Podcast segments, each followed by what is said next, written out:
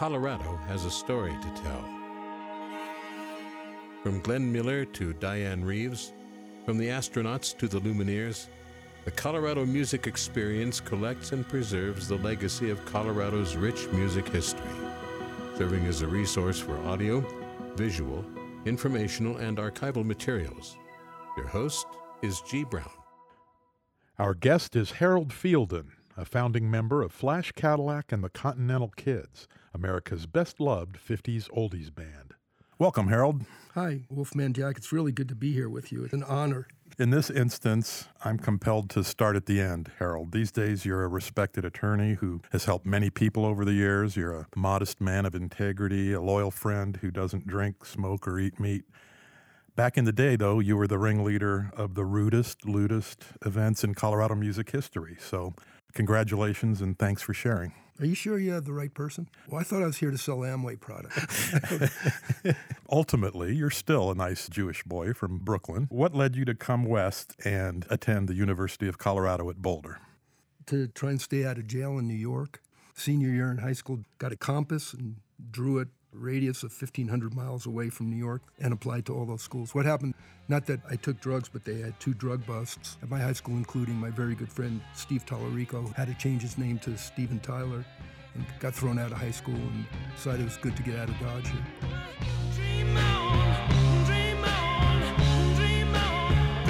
By 69, the counterculture in full bloom. Psychedelic music is the rage. You went counterintuitive, putting on wraparound shades, slicking down your hair, and playing 50s good time rock and roll. You tried to recruit a couple of future stars at that point. I tried to recruit Elvis Presley and Jerry Lee Lewis and Fats Domino, but they were in different places and they didn't know who I was. So I had to talk to Tommy Bolin. What happened was, we wanted to start this band, and everybody had shoulder length hair. So of course we had to have a thing where you had to grease your hair back and no bell bottoms and wear 50s clothes and do dance steps. So I talked to Tommy first, and he had shoulder length hair and it was purple, green, and blue and orange. And he not only didn't want to cut his hair, he didn't want to play the music or wear those clothes or do the dance steps. That was a pretty quick conversation. So I talked to Jock Bartley, who I knew in the dorm, and he would have been up for playing the music, but of course he had shoulder length hair. I don't think he wanted to cut his hair. And I'm not sure whether he wanted to wear the clothes or do dance steps, so that didn't work out either. So they weren't a part of Neo Greaser No, history. no, no, they right? were not going to be that. Mick Manresa was Flash. Yeah. with Lynn Phillips or Spike on Right. guitar, Chris Angelo Moe on the piano, and Warren Knight on bass. You behind the drum kit. Warren was Butch. We had names for everybody so that no one would know our real names on stage, which was important because we were all in school, and so it was safer that way. And everybody was really, really smart and good athletes. In between book assignments, you guys just threw band rehearsals into your schedule of drinking beer and playing basketball and belching contests. Pretty much that's the way it went. Yeah, I think you got it nailed. That's exactly how it was. Good, clean fun. No one could say what your first gig was. The first practice was a party.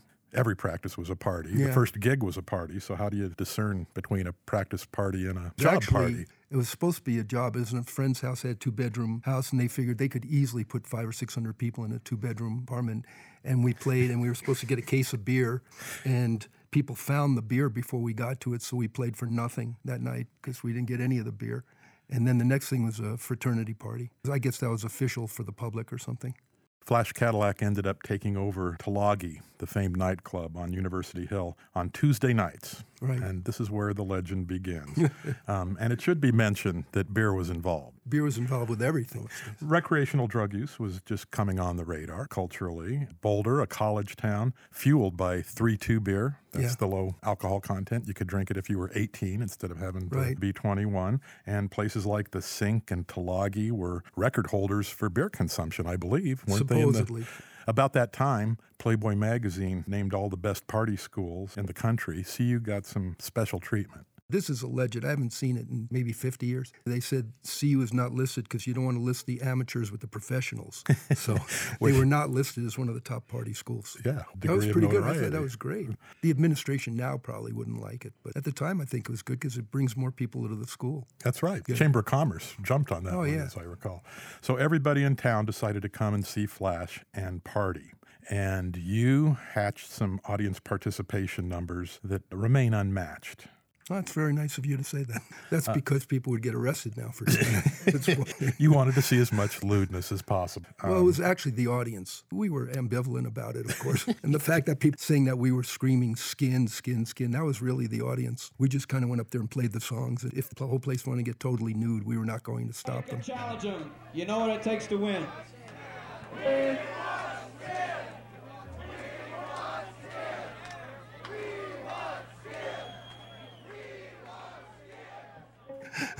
You would hawk a loogie, so to speak, on the ceiling and take bets on when it would snap and fall to the floor? Well, before the beers, you do chocolate milk and orange juice, so you get really good loogies, and they would become stalactites. But the main thing is, guys playing drums, I don't want to spit over my head because then it would come down on my head or on the drums. And I don't want to spit on the other people. So you have to kind of get a happy medium in between the drums and the guitar players and the keyboards so that when it does drip, it wouldn't hit anybody. And we found out later that bands hated playing after us the next night or a few nights because they'd be playing and they're constantly looking at the ceiling to see if the loogies were going to come down and hit them while they were playing. So there may have been some bad shows there based upon the loogies. You hatched the wild elephant, where you would encourage the male members of the audience to pull their pants pockets inside out. That was the elephant's ears. Yes. And I guess we don't need to detail the rest of the elephant's anatomy. Yeah, what the trunk was. Yeah, I think it's. you could probably figure that out if the pockets were the ears. And finally, you allude to the skin to win twist contest. The winner would receive a prize. I remember Valuable prize. a back seat from a 57 Chevy. How about the tuna? A real smelly. Well, not necessarily tuna. smelly. We kind of kept it on ice beforehand, but that was. Wow. It. But yeah, one time thing, and everybody had a cold, and they had a jar of when you hock up stuff when you're cold. They gave that away for the twist contest, and then there was a jar of the male hairs between your knees and your chest, and somebody put together a jar of that, and that was given away for the first prize. And we just figured, look, if somebody goes to the trouble of putting a jar of those things together, we're going to give it away, and if people want it, great. If they don't want it, God bless them. Well, I remember a couple clutching it like they just won the Oscar. Oh, well, I mean, there's nothing like a couple completely nude hugging a tuna. There are things like that, but, but at the time, there's nothing like it. We hope we have a good twist contest here. We've got some good prizes to give away. Actually, it started in the Buff Room, which was a place down the base when we had played there first. But Tulagi's was so much bigger, we just couldn't put enough people in the Buff Room. Somebody took a shirt off because it was hot down there. And then people took off more and more articles of clothing. And then what you would see was for the semifinals, somebody would take off clothes. And then for the finals, and it got to the point when the twist contest started, you had 30 or 40 naked couples on the dance floor. They didn't want to wait for the semifinals because they weren't going to get in the semifinals if they had clothes on. So they're completely nude. And then if there's 30 or 40 couples that are nude, how do you win? Well, you win by doing things with each other while you're nude. So, so that's how you would win. Because if you start with everyone nude, then you know you have to make a decision. I'm not making this up. I don't think. But there were witnesses. Uh, was the judging done by committee? Yeah, I can't remember because by then it was the last song of the night and the beers had kicked in. Sometimes we would bring up guest stars to judge, but it was audience applause and it was always fairly obvious who would win. like if two people are stuck together, they're going to win. that kind of thing. at first, they had our name up Tuesday night, and the people would start lining up at noon along the street on 13th Street. And then instead of putting the name of the band, they just decided because Flash Cadillac and the Continental Kids, so many words, they just put up Gross Night. So when the band Monday night finished, they would just put Gross Night on the marquee, and everybody knew what that was. You won a Truth in Advertising Award, yeah, I believe. And so Right, a lot of people wanted to have a cha-cha song, especially those who are doing push-ups in their date slap over there on that side. Ah, right there, yeah. Also, uh, that guy wants to be in the pocket pool tournament, which is coming up later tonight. His, his favorite shot is left ball in the side pocket. And then there was another night. It wasn't Gross Night, but we don't want to talk about farm animals. You know what you get when you cross an elephant with a whore? Well, we- A two-ton swinger who does it for peanuts and never forgets your name. Hypothetically, donkeys. And we decided we we're going to do one of those things. And so we told Tulagi's, it's not going to be Gross Night, it's going to be called Donkey Show. And so they put up Donkey Show on the thing we called a ranch nearby. And it was funny because I think I was the one who called. I can't remember because I don't know if we even had phones, but call and say, Hi, do you guys rent donkeys? And they go, Is this Harold? I said, and I explained what's going on. They said, We'll make you a deal. We'll bring the donkey, but we're not bringing it inside because it would hurt its ears. We'll tie it to the front, but you let us all in. We said, Well, that's a fair deal. You know, we don't have to pay for the donkey. So they're going to tie the donkey to the outside door. It's going to say donkey show. And that was it. We do the regular show. And apparently the donkey injured itself getting into the van. It probably knew where it was going so it never made it. But it said Donkey Show that night anyway, and I suspect the crowd was disappointed. But Now we're, we're going to do one that was one of our million sellers over in Longmont. I hope there's some people from Longmont here tonight. Thank, thanks to all those good people, it sold 53 copies over there back in 1950. So this obviously was not allowed to continue long term. well, we were moving to L.A., and I think the seating capacity was what three, four hundred, and we had a thousand people in there. You couldn't move, you couldn't get in. If the fire marshals could have gotten in the door, they would have arrested everyone. So Mick, who's Flash, decided to make a grand entrance on a motorcycle, but of course the motorcycle could hardly get in the door, but he decided he's coming in anyway, so he's trying to get up there. It took him about a half hour to get to the stage, and on the way up, maybe 100 people got their legs burned by the tailpipe. The last night, Chicken Egg, were you banned for 25 years from playing in Boulder and you decided to go to LA, or was that move already in place and you pulled out all the stops? we were doing really well in Colorado. And we thought it would be nice to do something in LA and see what happens. So we'd heard that there's this big thing at the Troubadour called the Hoot Night, Monday night, where all these bands would come play and all the rock stars would be out in the bar. And if something was interesting, they would come in. and It was just jam, jam, jammed, and everybody wanted to play there, and they wouldn't let you. So I called and I said, Hi, we're in a band from Colorado and we play 50s music. And if we'd like to come on Monday night. And whoever I spoke to, when he stopped laughing, he said, That's out of the question. Send us an album or your record and we'll, we'll think about it. I said, We don't have a record. When are you going to have one? We don't know. We haven't even thought about a record. And finally, I talked the guy into it. I said, Look, if we drive out from Boulder and we have our stuff, will you let us on? And the guy figured this was such a joke. He said, Yes, you can play, which was a mistake. After class, we maybe it was on a Sunday, and we drove out. So we're there Monday. We didn't know where to go, so we stayed outside the Troubadour. We were going to play and then drive back to Boulder because people had class the next day. So we're sitting there, and the doors open. I came and said, "Hi, we're the band from Boulder. When do we play?" And he goes, "What are you talking about?" And I said, "That's our van. That's our equipment. We drove out from Colorado. You said we can play." The guy kept putting us off. Finally, we were persistent enough. He said, "Okay, you can go on." This was around midnight. And still a decent crowd, but everybody's in the bar. Nobody had seen anything like this before. We walk out completely greased up and hit the first notes of Rock Around the Clock, and the place went crazy. They were dancing on the tables. And Doug Weston, who's the owner of the Troubadour, came and he's grabbing people. We don't have a dance license, get off the tables. And then we heard all the rock stars who were in the bar. The entire place emptied out and came in there. And we finished and went up to the dressing room. We're getting ready, and agents are handing us cards, and they say, "Where are you playing next?" We go, "Well, we got class tomorrow. We got to go back to Boulder." You know, all these famous rock stars are there, whose albums we had been listening to. So, where are you playing? Can we sit in? Can we? I go, "Well, no, no, we got class."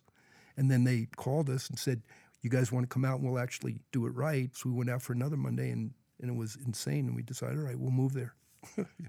So And that's when we got banned from Boulder anyway, so it didn't really matter. I guess that was the ultimate point to be made. school. Everybody stayed in school, they thought that they could live in LA and we could play and then go back for midterms and finals, which was not a good idea. Good thought. but that was our intention. You famously ended your shows with the theme from the Mickey Mouse Club, one of the first kid shows on television. You appropriated it for your own needs. In the middle of Johnny B. Goode, we would stop and start the drum part. Here's one everybody can sing.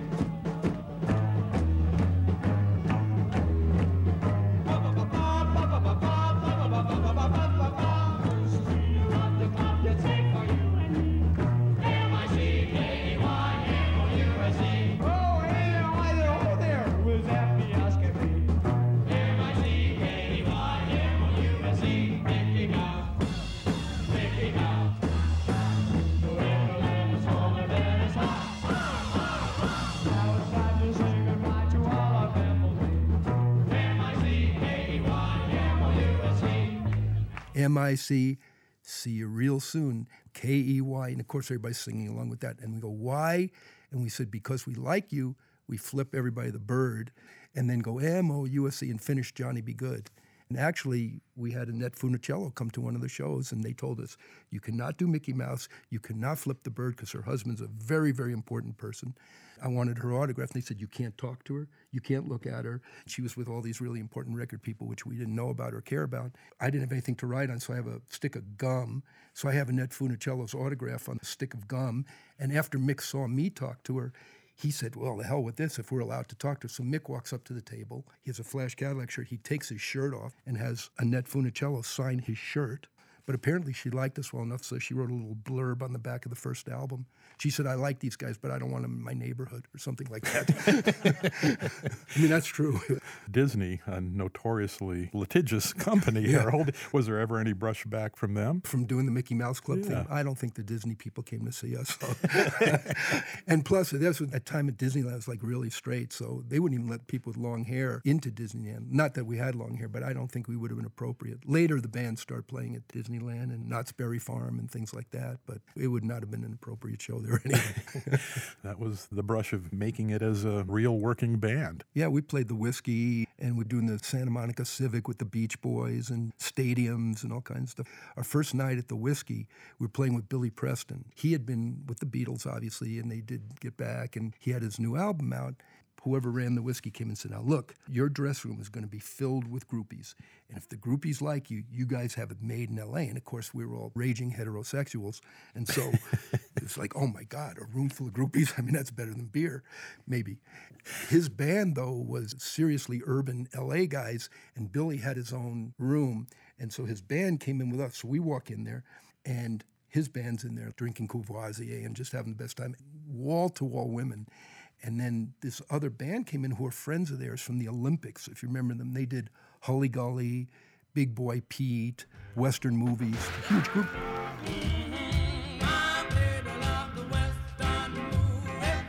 So we're sitting there singing songs with those guys, and God, Caucasians here singing this stuff, they know it. So we're good friends with them. And we ignored the groupies. And the next night we showed up, and there's no groupies in the dress room.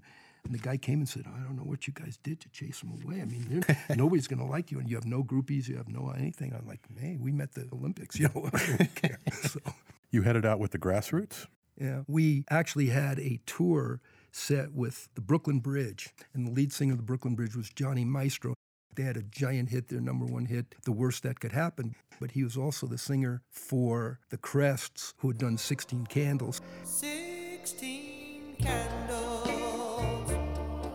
So we're on this massive Midwestern tour with them, and Johnny came to look at our set list. And of course, we did not do 16 Candles that night, which we had normally done out of deference to him. He looked at the set list and said, You can't do the last song. And it was Johnny B. Goode. And we said, Well, that's our big closer. And he said, That's our big closer. I'm the headliner and we can do it. Now, if we're nice people and normal, we go, well, of course we're going to defer to him because we have this massive tour and we're, God knows where we were in Ohio. And of course, we all get in the dressing room and it was a unanimous decision. We're ending with Johnny B. Goode. so the last note is still in the air and we're fired from the entire tour. Like, and by this time, we had giant management and agents and lawyers and proctologists and every other thing in California. And they're going, You got fired the first night of the tour. We're going, Yeah, now what do we do? They go, Well, we can't bring you back. So they were trying to figure out who else was on tour. And Mac Davis was on tour and he'd just done In the Ghetto and he knew about us. He said, These guys are not opening for me. And that's out of the question because Mickey Mouse and the finger and everything. And he comes out and does In the Ghetto. That's not going to work. So the Grass Roots were on tour. And those guys were great. They had done million seller after million seller. And they played Wednesday through Saturday. They didn't bring in their own equipment. They didn't care. And they were great.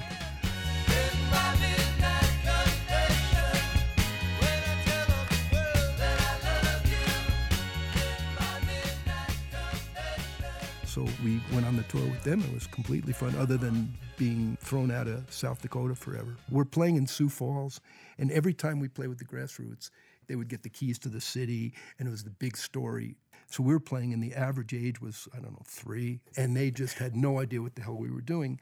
Angelo used to put his keyboard on a 50 gallon drum of garbage. Well, last song, we realized they didn't like us at all, and we decided we would do something that we had never done. So takes the piano, puts on the ground, dumped the entire 50 gallon thing of garbage, and during the last song kept all the instruments on and put all the instruments and his keyboard in a garbage can. You can imagine what the sound was like. This was like the worst feedback in the history of the world. And we walked off the stage. So now you got garbage on the stage. You got the worst horrible noise in the world. The Grass Roots now come on. They think this is the funniest thing in the world. We decide we don't care anymore. Whenever the bands that we opened for went out on the stage, we go in their dressing room and take their beer. So now we have a beer can pyramid on the side of the stage. And they used to sing this song where give us your shirts, give us this. So we started taking off our clothes and throwing them at them while they were playing. And then I decided the drummer really needed a beer. So I walked out there and handed him a beer. And this is like in this auditorium, the mayor was there. So we did all this crap. And so we get back to the dressing room, and the chief of police comes and he says, uh, You guys have to leave town. We said, Well, we're leaving tomorrow morning. He goes, No, no, you have to leave tonight. this was our biggest concert of the year. And the Grass Roots, they were laughing. So they couldn't even play the last song. They thought it was so funny.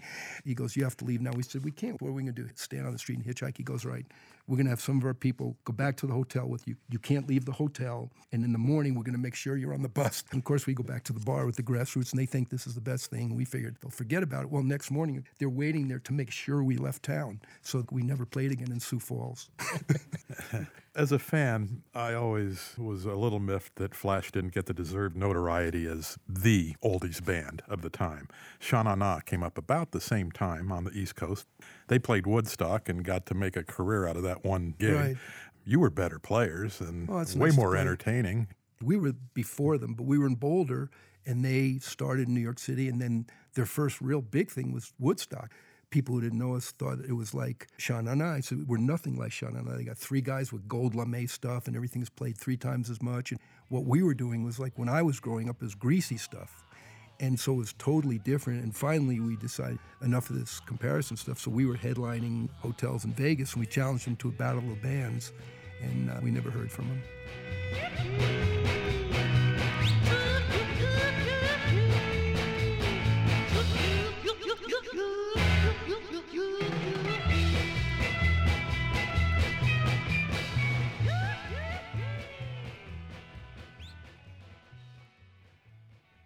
Playing in Houston with these guys, and it was three piece band, and we played a late night thing. We did pop festivals with the best guys in the world. And we said, God, where are you guys playing?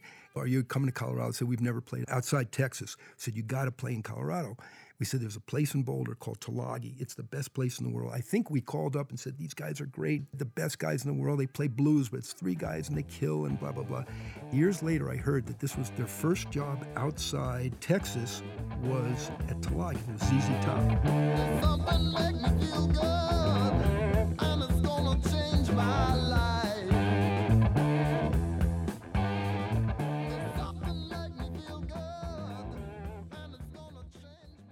Chris wrote the few originals for the band, some great 50 style pop songs. Yeah, we Did didn't know that. We were in LA and we're at our house. We all lived together the whole time. And starting practice. We were going uh, into Wolfman Jack's studio to record some stuff because he really liked the band. And Gary Puckett, who was also managed by our people, was going to produce it. So I heard Chris playing this thing, and I thought it was a Beach Boys song. Had the words, and he had this, and we worked it up and actually recorded. it. And then She's So Fine, which is the only original on the American Graffiti album.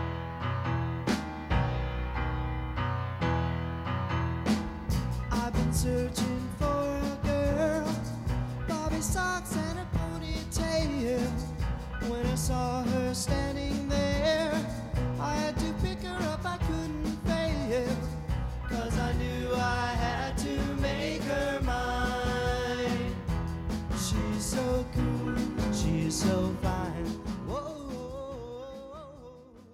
Chris wrote that. Whoa, it was really good. All of a sudden, Chris was a really good writer. What happened at that point where you returned to Boulder? I talked everybody into moving to LA, and I thought we have the agents, we have the managers, we have everything. Now we can move back to Boulder because LA was, you know how LA is. It's just they have to get a LA haircut and talk the talk.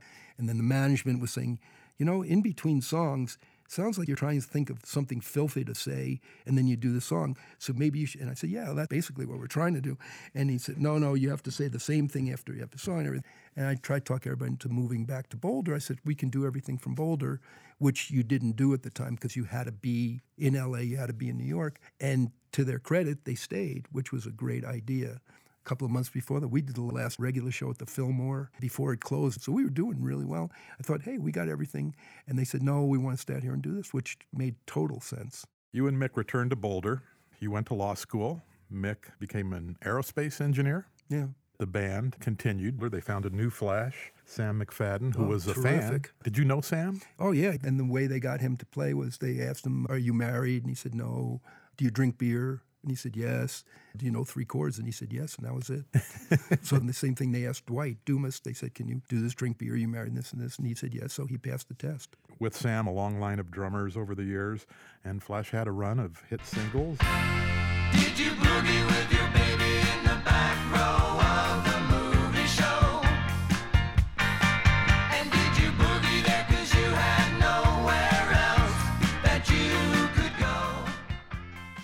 movie and television appearances and built a recording facility down in Woodland Park outside of Colorado Springs. Right.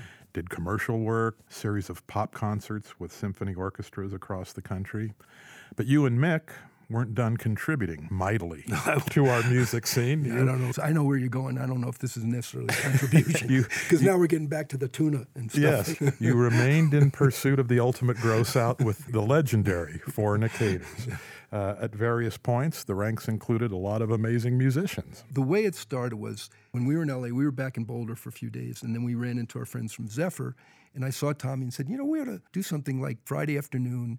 And we said, Yeah, let's play at Tulagi's. We'll charge a quarter and play just a bunch of old stuff and have fun. And then with the quarter, we'll buy spaghetti. In those days, you could get a lot of spaghetti and make a spaghetti dinner for everybody at Tulagi. So it was Tommy and Candy and David, and I was there. And then it was going to be four of us, and we were going to call it the legendary Nicators. So then maybe people would figure out, oh, four Nicators. So everybody in town heard about all the musicians.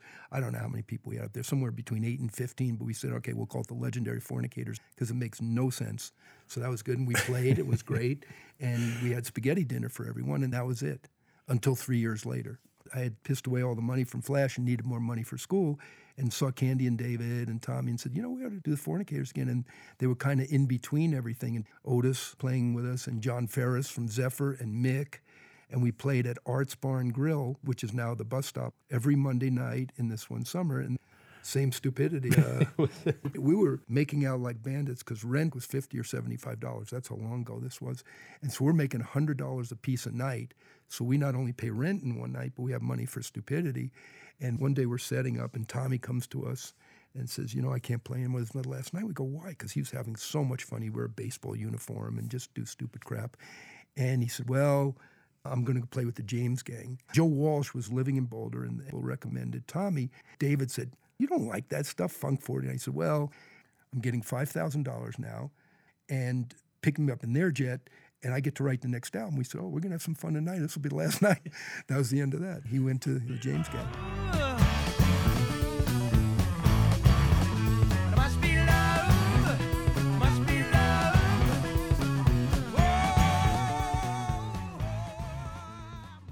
You had a lot of other players, though, from the local music oh, community. Oh, yeah, yeah. Anybody was allowed to sit in at any time. Everybody knew that. We didn't care. And you've continued to play for decades, Harold. Yeah, I think so. I don't know. Corporate gigs and private Yeah. parties.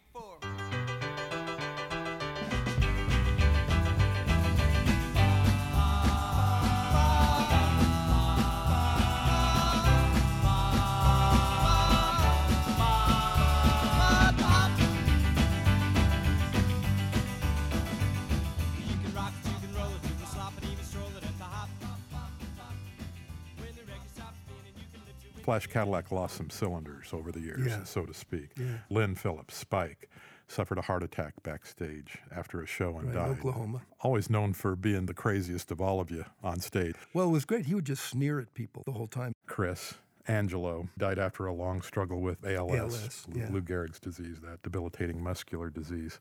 That was 2005. Warren Butch Yeah. Knight continues to lead a rockin' He's version last of man Flash standing. Cadillac. It's, it's Warren and basically the members from Timothy P. and the Rural Route 3. But he's the only original member. I really am honored that you are making a sartorial statement that cannot be properly described, at least with my limited vocabulary. Yeah. The thank you for not projectile vomiting t shirt is a nice touch. Is there a story behind the 1 800 not guilty baseball cap? Yeah, and I go to Mardi Gras every year because that's my entertainment. A couple of years ago, I was there, and they were handing this out on Bourbon Street. 1 800 Not Guilty, Donald A. Soviak Jr., criminal defense attorney. Beats carrying his card in your wallet. Oh, yeah. right? If I need him, I just take the hat off and look at the thing, and I know who to call. very, very good. All right, Harold, what's your favorite musician's joke? There's two cowboys riding the range, and all of a sudden they hear these Indian war drums. One cowboy turns to the other and goes, Oh, I don't like the sound of those drums. And this Indian pops out of the bushes and he said, He's not our regular drummer. All right. How about another one? This guy goes to Africa and they hear these war drums. He gets in a cab, he's going out to the bush, and he says to the cab driver, What happens when the drums stop? Bad things happen, terrible things happen. He figures, okay, he's not going to press the issue. So he's out in the bush, he's with the tribal chief. Drums keep going, drums keep going. He Says the tribal chief, what happens if the drums stop? Bad things happen, bad things happen. He goes, all right. He doesn't want to press the issue. He's a guest there in the country. He's back in a cab on the way back to the airport.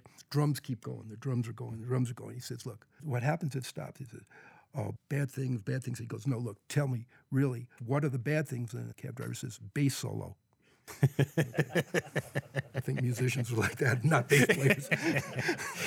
Always leave them laughing, Yeah. Harold. Good job. if it's funny. All right. Thank you, my friend. Okay, thanks. None of this is usable.